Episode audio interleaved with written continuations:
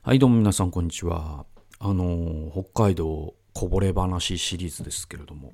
まあ、あの、これね、あの、公開されるのは9月に入るかもしれないですけど、あ、どうかな。うん。あの、まだね、今北海道におりまして、えー録画している時はね。で、まあ、いろいろこうさ、その有感陣内でこう、北海道でこんなことしたよ、みたいの結構、あの、話しているんだけど、えーまあその中でもこうちょっとこぼれ話というか、もうこんなこともあったよっていう話で言うと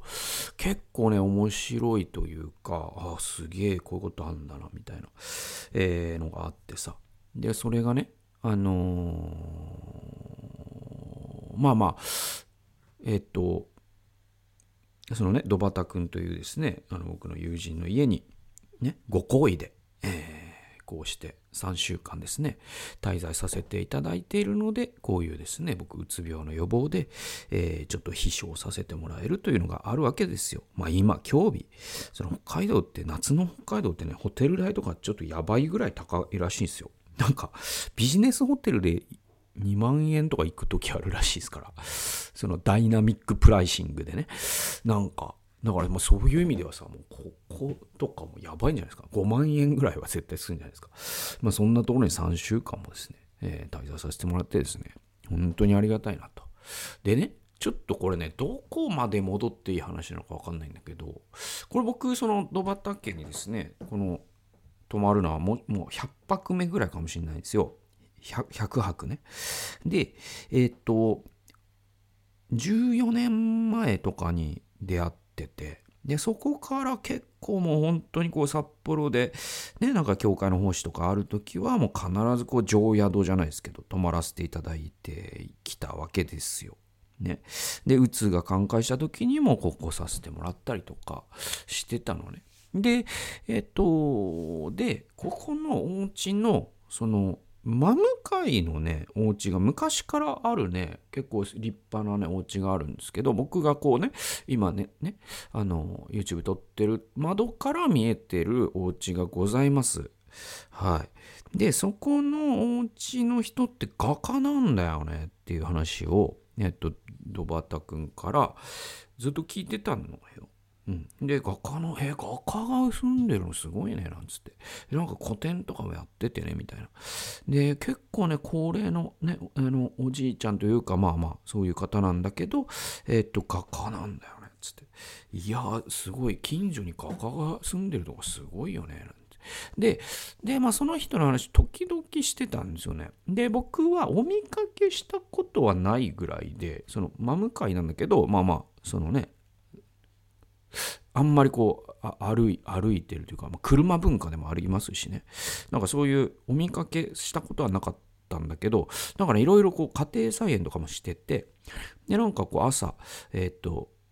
なんかトマトだねきゅうりだいろんなものもらうのよなんてもらうねそういう話もドバッチの奥さんから聞いてたり、えー知ってたんですよ。ねそれでもってえっとで今日今日というか今回来た時に初めて僕が知ることになったもう一つの事実があのその人がかなりその体がいいと。そのだからその僕が筋トレしてるじゃないですか。でその瞬間ちょっときくなったよねみたいなのはやっぱあるわけ45年ぶりに会った人はもう全員言ってくださるわけですよ。ででまあそういう筋トレ今もやってるの？なんていう話をしてたらそういえばねっつってでこの画家とね画家だよねっていうのは知っててでその人がなんとかさんっていう人なんだけどその人がえっと相当こう鍛えてるっぽいと。でいてなんか構黒いっていうんですよ。でこれは匂うじゃないですかそのボディービルの匂いがするわけですよ。で全然詳しく何も聞いたことないけどもう明らかにやってる体だしえっと黒いし多分そういうのにもなんかやってる可能性はあるねっていう話をしてでもがぜんこっちはさその何？あのーまあ3週間ね筋トレ休みにしたわけよ僕はね。うん、でそれはそのレイオフって言って、まあ、僕みたいな年齢で筋トレをしてる人はもう本当にこう怪我との戦いでもあるので、えー、っとやっぱ関節にねどんどんどんどんオーバートレーニングって言ってですね休まずにトレーニングしていくとやっぱりいつかはこう関節が悲鳴を上げてくるんででそういうのを予防する意味でもすごくレイオフっていうのは大事でで、年に、えー、と2回ぐらい、1ヶ月とか、そのに近いぐらいとか、ね、多い人だと2ヶ月とか休む人もいるらしいんですけど、それぐらい、こう、全く筋トレをしない期間を作ることが、結構実は筋肉にはむしろいいっていうか、で、かあの、何そのエビデンスみたいなやつでも、その、ね、えっ、ー、と、1年トータルで見たときに、レイオフを入れたグループと入れなかったグループで、ね、筋肉の発達って、えっ、ー、と、何も変わらないっていうので単純に考えたらさ1ヶ月休んでるわけだから筋トレの回数は減ってるわけなんで、えー、そっちの方が筋肉成長しないはずじゃないですか。だけど何も変わらないっていうのは多分そのレイオフがむしろこうプラスの効果をね、えー、もたらすってことの証拠でもある。みたいなね、えー、とエビデンスも僕は見たことがあって。で結構割となんか勇気を持って休むっていうのはやってんのよ。ね、でまあこういうやっぱ出張とかっていうのはその勇気を持って休むいい機会だから、えー、と3週間、えー、全く筋トレしない、ね、期間にしようと思って、だけど、こうもう本当僕ちょっと筋トレアディクションというかね、あの、ちょっとそういう筋トレ依存症だから、に、ね、あの、すべからく筋、ね、筋トレしてる人って筋トレ依存症になっていくんで、あの、なんだろう、どうしてもちょっとやりたいなってなる可能性もあるなと思って、こう小さな筋トレ器具がありましてですね、まあ、それをですね、持ってきてはいた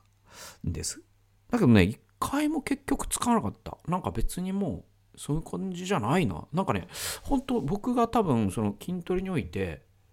一個成長したなとも思うんですよ。その3年前とかその筋トレ始めて1、2年の頃ってね、本当にね、出張中でも、ちょっとスクワットとかしないと気が済まないみたいな、腕立てでもいいから何でもしなきゃ気が済まないみたいなのが、すごくあって、で、それってある種なんか脅迫観念で、えっと、多分それがしないと筋肉がちっちゃくなっちゃうとか、そういう脅迫観念があるんですよね。そのそれは初心者ほどあるんですよ。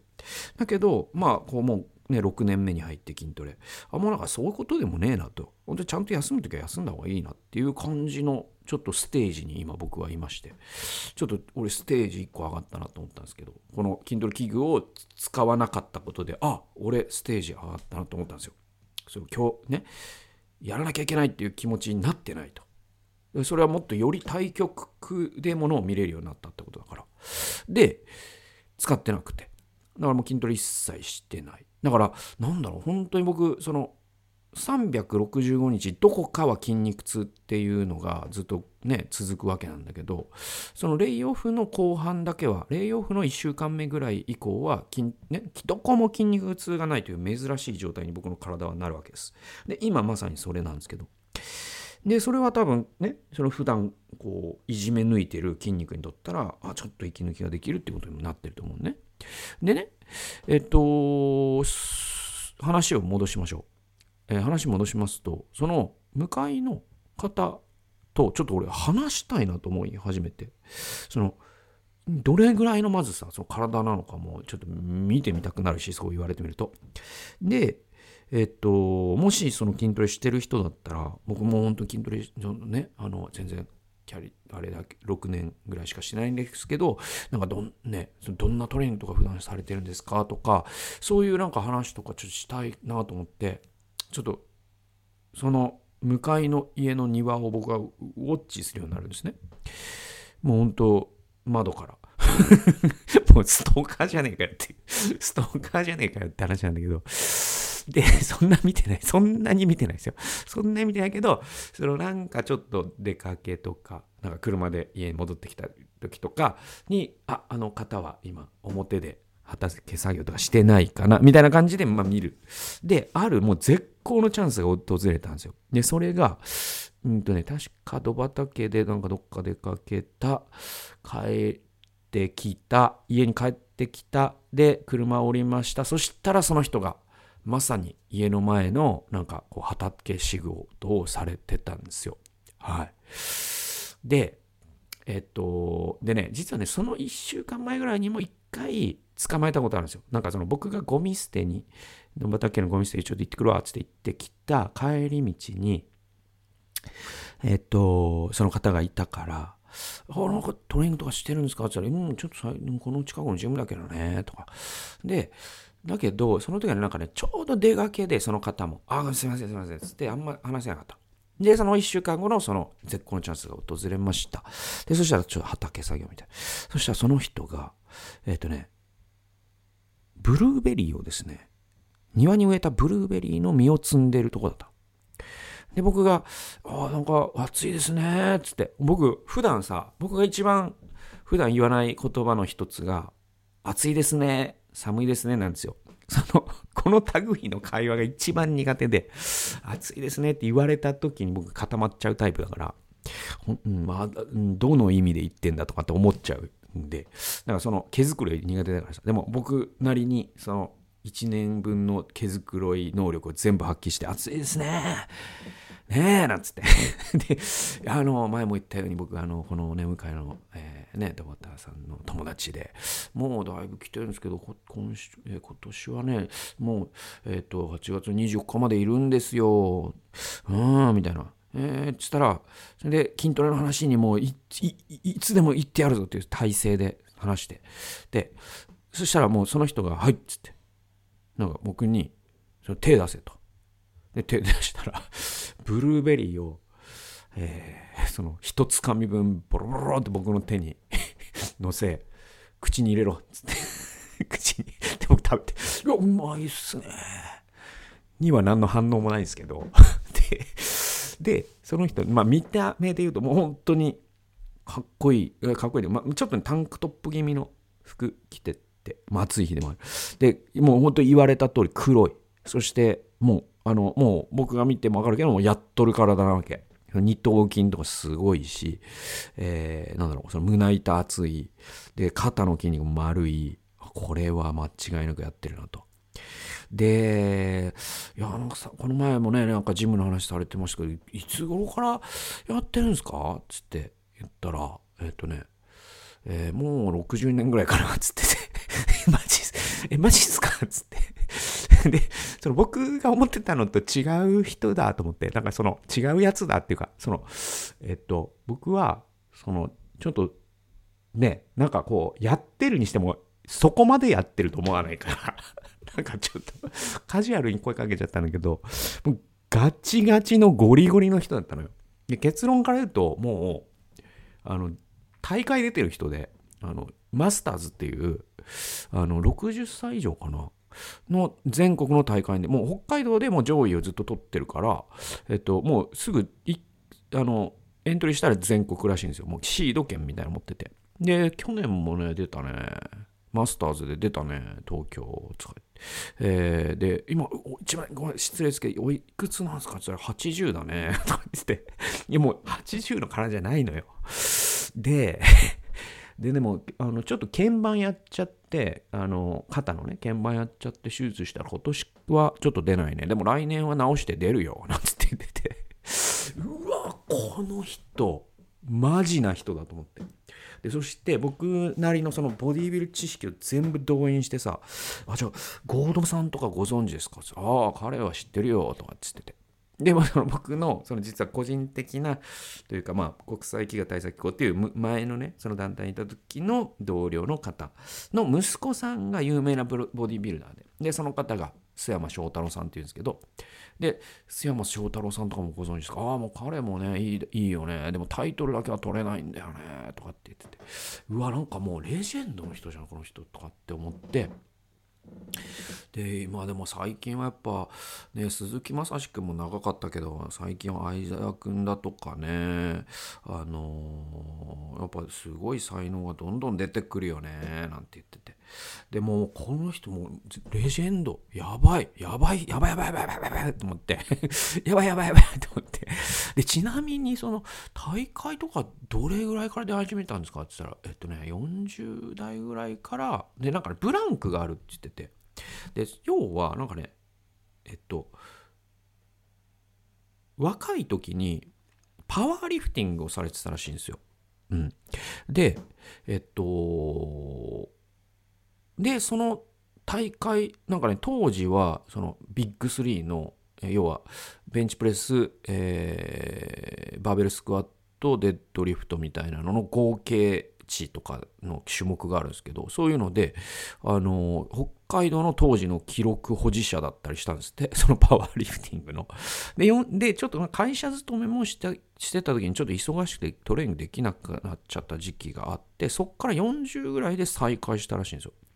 でその時はパワーリフティングじゃなくてボディービルで再開したらしいんですねで今に至るというか今もマスターズで現役でやってらっしゃるとで、まあ、画家でもいらっしゃるという。やばい人だ、この人、と思って。でも、これは本当に聞くしかねえぞ、言ったれと思って。こんな機会ないからさ。で、結局、なんかそのトレーニングってやっぱどう、僕もそのね、今、6年目でね、まあ、本当大した体全然ないけど、やっぱ体作りしていきたいと思ってるんですけど、どうなんですか？やっぱその、重量扱った方がいいんですか？とか、なんかその種目とか、あの、なんかどんな種目とかやられてるんですか？っつったら、これが、そのやっぱね、ビッグ3なんですよ。やっぱね、ベンチプレス、バーベルスクワット、デッドリフト。で、あとね、ディップスもいい種目だし、チンニングもいい種目だねって言ってて、やっぱ全部コンパウンド系の種目なんですね。で、それでちゃんとその重量を伸ばしていく。なんか細かいこととかあんまやんなくていいよ、っつって。で、結局、そのベンチプレス強くなれば、肩も大きくなるからねっ、つって。言ってて、なんか、まあそ、もうそれぐらいはもうめちゃくちゃ暑かったし、結局立ち話してた時間なんて、そのブルーベリー口に放り込んでから、カーンつって、ブルーベリー放り込んでカーンってゴングが鳴って、で、あありがとうございましたっつってゴングが鳴り終わるまで、もののどうかな、5分も経ってないんじゃないかな。でもその中でいろんなこうさ、やっぱコンパウンドで重量だよなとか。でもじゃあでもそのねやっぱ怪我とかもあるじゃないですか。僕の年齢僕今46歳ですけどとかって言ってったら。あのねでもあの重量だけじゃなくて軽いやつでもちゃんとこう回数とかでしっかりこうカバーできるから。でそういうのでやっていけばちゃんと大きくなるからね。っつって。でなんかそのさ結構この手のことは割とその若い筋トレ YouTuber の方も言う時はあるの。あるんだけど、そのもう重みが全然違うじゃないですか。その歴60年の人が言うのと、やっぱそのね、20代とかのなんかちょっとやからっぽい筋トレ YouTuber の人が言うのとでは、やっぱ全然こう重みが違って、うわーなんか、なんだ、その筋トレオフにしてきたと思ったら、レジェンドが足元にいたぞと。なんかその僕は筋トレから離れるつもりで北海道に来たんだけど筋トレの方が僕に追いかけてきたって思ってなんだろうこれ。なんかこれ種の導きなんかその これ種何の種なのか分かんないけどその 分かんない。なんかそのなんかクリスチャンの証でこういうやつあるよねなんかね。その筋トレっていうのを全部その聖書の話になんか 牧師とかの話にしたらだからなんかあんまりそのなんつうのかなゴールドジム感がすごくてあのなんかクリスチャン的な話じゃないんだけどなんか話の構造としてはクリスチャンっぽいっていうかなんかそんなちょっと奇跡があったんでまあそんな話でした。では、えー、聖書研究いきましょうかね。聖書研究ですけれども、こういうタイトルですね。えー、世代による罠にとらわれないために教養の力を鍛えよというですね、タイトルです。これ、絵面記の、えー、3章の12節です。こういう会社ですね。しかし、祭司、レビ人、一族の頭たちのうち、最初の宮を見たことのある多くの老人たちは、彼らの目の前でこの宮の元井が据えられた時、大声を上げて泣いた。一方、他の多くの人々は喜びにあふれて声を張り上げたという。これあの前回のね、聖書研究と、まあ、同じ箇所というか、近い箇所というか。で、前回のやつは、えっと、2020年ぐらいのね、デボーションで、今回のやつは、うんと、2017年の僕のデボーションを紹介してるんですけど、一周回ってるからね。で、えっと、前回はさ、その、若い世代は、ね、喜び、老人たちは悲しんだと。で、それが混然一体となって響いた。で、神様はそれをこうね、悪いともいいとも言っててないっていうか、まあいいとは言ってんのか。だから、肯定的には描いてるけど、その老人たちが解雇趣味なのを悪いとも言ってないし、若者たちが、なんていうかな、未来だけを見て、ある種こう視野が狭いのも別に否定もしてない。でもそれが一緒になってることに、なんかこう、ね、神の民の多様性っていうのかな。なんかそれがいいよね、みたいな話を確か前回したと思うんですね。で、今回ちょっと角度変わります。えー、読んでいきます、えー。70年の補修、ね、バビロン補修の後、帰還したイスラエル人たちは、えー、エルサレムに主の宮の建築を始める。で、これはいわばソロモン神殿ね、ソロモンの神殿、第一神殿ですね、の復元行為であり、えー、だから今の日本で言うならで言うならば、差し詰め、これですよ。だから、皇居に江戸城を再現するみたいな行為に近いわけ。要は今、我々が皇居と呼んでいる場所にはですね、え、以前、江戸城という当時の日本で一番高い建物が建ってたんですよね。で、なんか調べたらあれらしいですね。江戸城って結構江戸の中期にはもうなかったんじゃなかったかな。結構建ってた時期が短いんだよね。なんか僕はなんかてっきりその明治ね、あの革命、明治維新が起こる直前ぐらいまではあったんだろうと勝手に僕は思ってたんだけど、なんか調べたらそうらしいね。びっくりしたわ。えだけど、まあ、あの、どちらにせよさ、その江戸城っていうのはとても大きくてね。で、当時の日本では一番背の高い建物だったと言われています。倒れるね。ね、火事で焼けたのかな。でその前の江戸城っていうのはそういう建物だったんですって。で、それはまさに今の皇居の真ん中にあったわけですよ。で、えっとね、でも、その皇居と、皇居、江戸城とこのソロモンの第二神殿の、えっと、違いは何かというと、現物をその目で見た人がまだ生きてるかどうかの差じゃないですか。ね。だから江戸城に関してはもう見たことある人なんているわけがないわけよ。うん。だからその多分僕の記憶が確かならばだからその伊藤博文とかも見たことないはずよ。うん、それぐらいにもう亡くなってたらしいからね。で、えっ、と、ソロモンの神殿に関しては補修が70年じゃないですか。だから70年前には経ってたわけよ。だけど70年後に帰還した老人たちはあの時のすごかったっていう記憶があるから今ね新しく建てたやつがちょっと気に食わないっていうのがあったわけですよ。ね。でいずれにしてもですねそのえっと、江戸城とソロモンの違いっていうのはあるんだけどかつて資料などを読んでそれを再生するわけだから礎が据えられた時点で面白いことが起こると。で、これは世代によって反応が違うということである。これは前回も言いましたね。で、若い世代は実際には見たことがないから、エルサレムに神殿の礎が建設された、再現されたという事実に単純に興奮し、喜びの叫びを上げたとある。しかし、実物を70年前に見たことのある世代は悲しみの涙を流した。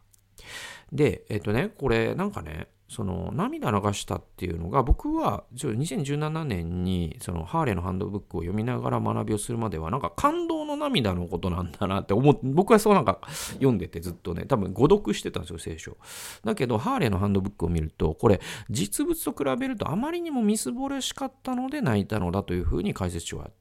であとねバイブルナビっていうこれも命の言葉社のね解説付き聖書なんですけども同じ解釈が載ってるんですよ。だから多分落胆の涙だっていうのが解釈としては主流の解釈なんだっていうのをここで僕は初めて知ったんですね。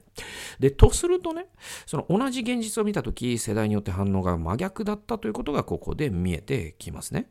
で、若い世代は歓喜、喜び、えー、年寄り世代は悲しみの涙を流したってことですよ。で、えっと、前回はどちらもいいんだって話をしたんだけど、なんかね、僕はこの2017年の時点では別なメモを残してて、で、この場合どちらが正しいとかそういうことでもないようにとないように思うと。で、バイブルナビは 現実の礎の豪華さを見るのではなくて、礼拝する態度が大切というふうに若者の反応が正しかったというふうに主張しています。はい。だから、その、うん、その老人たちは泣いてるけど、いやいや、あの、ものじゃなくて、あの礼拝する心なんだ。まあ、割とこう心還元主義的な解釈だなとは思うけど、まあそういうのもあるでしょう。で、ここにそのような価値判断をすることが果たして意味があるのかどうかは僕は疑問だなと思いました。正直、バイブルナビさんにはなんか あの、あの、まあ、なそんな感じかな。うん。で、えっと、でもまあそれはそれで一つの解釈だなと思うんですよね。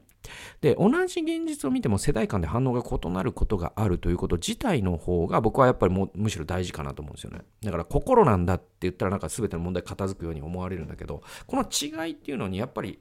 注目するのは大切かなと思うんですよ。で、今で言うなら同じ、こう、安倍政権、まあね、その当時僕2017年のメモですから、安倍政権とその政策、今だったら岸田政権とその政策を見ても、世代間で反応は異なるわけですよね。で、えー、同じトランプ大統領、今だったらバイデン大統領を見ても、米えー、アメリカの各世代で見え方は異なるわけじゃないですか。で、ロシアではソ連時代を知ってるかどうかで政治的スタンスは全く変わる。これはあの僕、ウクライナで聞きました。だからソ連時代を知ってる人と知らない人で完全にこう世代間キャップがものすごいあるらしいですよ。で、今割とこうプーチンを支持してるロシア人は、えっと、ソ連時代を知ってる世代が多いとは聞きます。で、あと香港もそうで。で、これはやっぱね、これもイギリス領だった時代、これ90年代以前ですね。この時代を知ってってる世代かどうかで、その中国政府に対する考え方が全く違うそうです。だから家族同士とか親子同士ですら香港ってこの世代間ギャップで喧嘩になるって言ってました。ある時代を知ってるか知らないかっていうのはやっぱりその世代に大きな違いをもたらしますね。で、日本だとやっぱり戦争を知ってる世代と知らない世代。これはよく言われることじゃないですか。まあ今だとバブルを知ってる世代と知らない世代。これもよく言われることですよね。あと、えー、一番最近だとやっぱりこうデジタルネイティブとそうじゃない世代。これもよく言われますよね。だからそのある時代を経験してるかどうかで、物の見え方っていうのは変わるんだっていうのが、まあ、この絵面記参照から我々が知ることができることですよね。観察できることですよね。で、私たちは知らないうちに、えー、世代として目撃してきた現実ね、この自分の世代というレンズを通して目撃してきた現実によって、物の見方が影響を受けてるんですよ。で、それは無自覚に起こるので、自分の見方を絶対化するという過ちを犯しやすいんですよ。で、それを超える力っていうのはどこにあるかというと、これが教養の力なんですね。そして歴史を学んでいるかどうか、ここなんだと僕には思われます。だから、あの、結局その世代間ギャップっていうのは必ずあるんだけど、ね、若い世代がその上の世代の気持ちを知るためにはあるいは上の世代が若い世代の気持ちをするには教養というものの助けを借りないといけないんだと思います。それは社会について学ぶこと、歴史について学ぶことがそれを可能にしてくれる。これ非常に重要なんですね。で、このイスラエルのこの絵面記の記述の場合、唯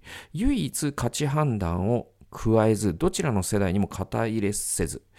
冷静な凍結する桃の見方をしている人物が一人だけいるわけです。つまりこの状況でね、若者は喜びに没入し、えー、老人は悲しみに没入したんですね。それは自分たちが見てきたものに基づいて、そういうリアクションをしてるんだけど、一人だけそういった価値判断から自由な人間がいます。それは、この絵面記の記者なんです。誰でしょう？それは、まあ、伝統的には絵面と言われてます。まあ、エズラってですね、立法学者で知識人なんですね。で、えっと、これまあでいろんな説があるけど、伝承では歴代史の著者でもあり、エズラ記の著者でもあり、ネヘミヤ記の著者でもあるそうです。当時の随一の教養人、知識人だったわけです。同時代のね。だからこそ彼は世代による罠に陥らず、神の視点に近い目で歴史を見通し、今なすべきことを判断することができたんだろうと僕には思われたわけです。神が彼を歴史の筆記者に任命したのも驚くに値しないということになります。